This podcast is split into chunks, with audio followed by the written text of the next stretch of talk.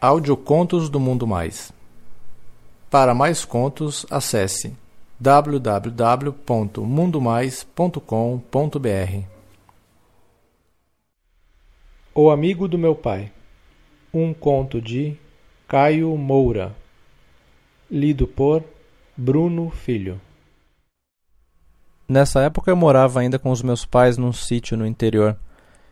Tinha eu 18 anos e nenhuma experiência sexual mas sentia atração por homens, principalmente se fossem fortes e mais velhos do que eu. Meu pai era veterinário e atendia nas redondezas. Saía muito cedo e chegava à noite. Ficávamos eu e minha mãe em casa. Quando eu não estava no colégio, estava cavalgando ou nadando num pequeno açude do sítio. Numa manhã de dezembro, meu pai falou que um grande amigo dele do Rio iria passar as férias conosco e pediu que eu fizesse companhia ao amigo quando ele não pudesse. Eu já o havia visto quando eu era bem garoto e pouco me lembrava dele. Enfim chegou o Guto, um homem grande, forte, moreno claro, mas bastante bronzeado das praias do Rio, cabelos meio crespos, bem curtos. Tinha trinta e quatro anos, cara de gente boa. Senti-me atraído por ele logo de primeira. Quando ele ria, apareciam umas rugas em volta dos olhos, que o deixavam bem mais sexy. Tinha um modo de olhar meio atravessado, a boca de lábios finos entreaberta. Desde então não parei de pensar nele. Estávamos sempre juntos para todo lado. Íamos cavalgar juntos, tomar banho no açude e outros passeios que o campo nos permitia. Nesses banhos eu ficava olhando disfarçadamente as coxas grossas, o peito, as costas musculosas, a bunda deixando ver a marca de praia, o volume entre as pernas. Brincávamos. Às vezes um empurrava o outro na água, às vezes ele me dava tapinhas na bunda e me segurava para eu tentar me soltar. O contato com o corpo quente dele era mágico. Uma vez ele me segurou e por um bom tempo minhas costas ficaram grudadas no tórax dele e minha bunda em contato com a coxa dele, bem perto do pau. Eu senti a respiração dele no meu pescoço e me arrepiei inteirinho. Logo que me soltei, corri para dentro d'água com medo que ele percebesse minha excitação. Numa manhã no açude, começamos a conversar sobre sexo. Ali conheci um guto bastante safado. Contava com riqueza de detalhes suas aventuras sexuais e me deixava cada vez mais fascinado e excitado. Perguntei se ele já tinha ficado com outro homem. Ele me pediu para guardar segredo, mas que já tinha comido um colega de quarto por causa de uma aposta. Perguntei se tinha sido bom e ele disse que não foi ruim não, mas preferia mulher. Fiquei desapontado.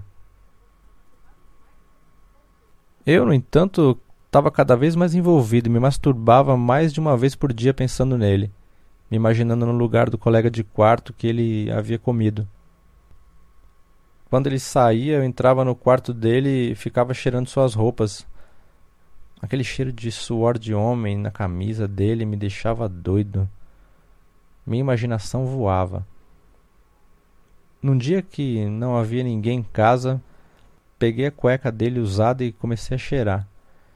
Aquele cheiro de pica, de urina, sei lá, aguçava meus instintos. Não suportei e pus-me a me masturbar na cueca dele chegando a sujá-la com a baba do meu pau. Devolvia para o cesto de roupa e corri para o banheiro. Gozei como nunca havia gozado antes, com o dedo no cu e chamando baixinho pelo nome do Guto. Eu não suportava mais, tinha que contar para ele o que eu estava sentindo. Já faziam quase duas semanas que ele estava ali e em breve iria embora. Temi perder a oportunidade. Criei coragem, enfim, e num dos nossos passeios eu disse com muita dificuldade que estava apaixonado por ele. Implorei para que ele ficasse comigo pelo menos uma vez, mesmo que não rolasse sexo, mas que queria sentir o corpo dele, a boca dele.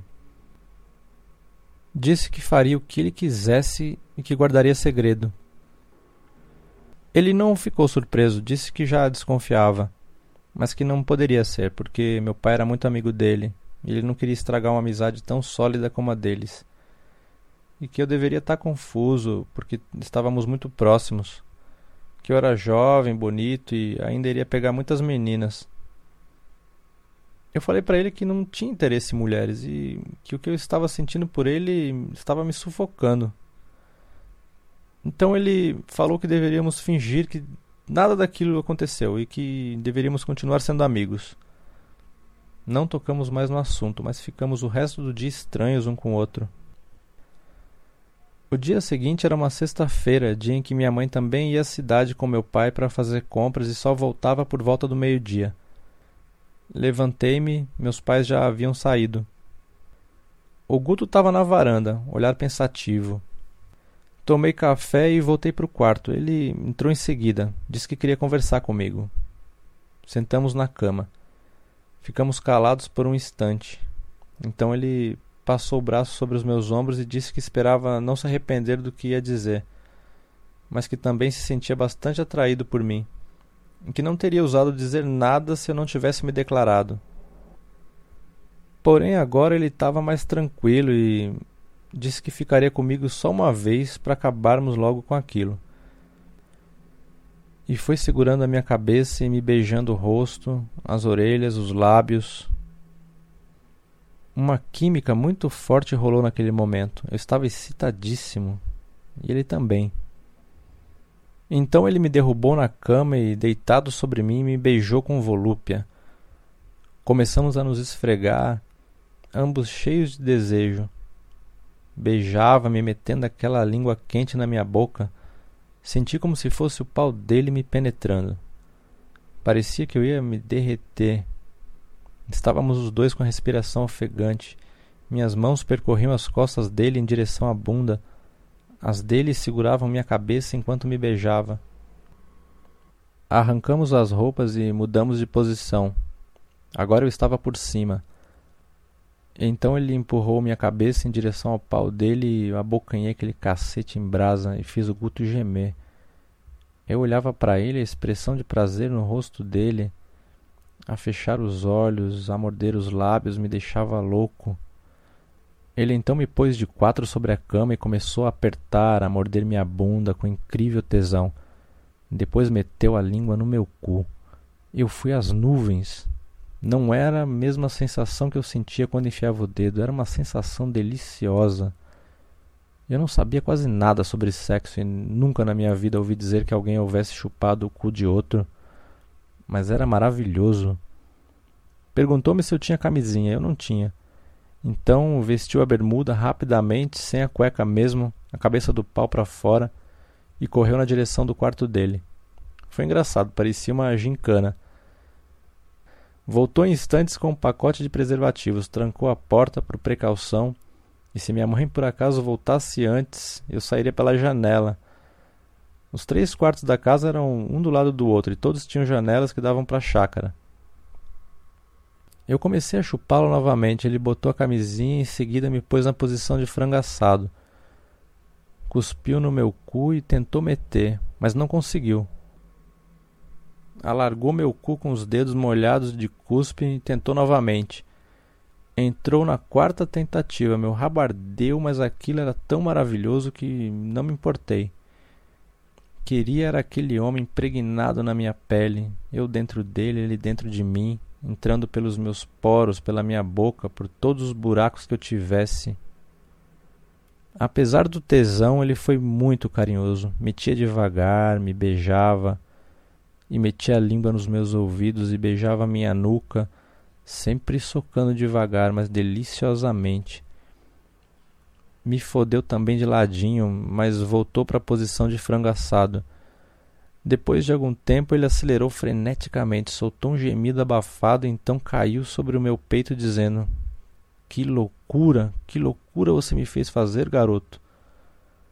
Percebi que ele tinha gozado, Saiu de cima de mim, o pau já mole, que a camisinha quase fica presa no meu rabo. Depois me chupou os mamilos, a virilha, segurou meu pau e enfiou a língua no meu buraquinho novamente, ao mesmo tempo em que me punhetava dizendo: Agora goza, moleque, goza. Eu estava tão enlouquecido com aquela língua no meu cu que mal peguei no pau, gozei rapidamente, sujei todo o meu peito com o jato do meu gozo.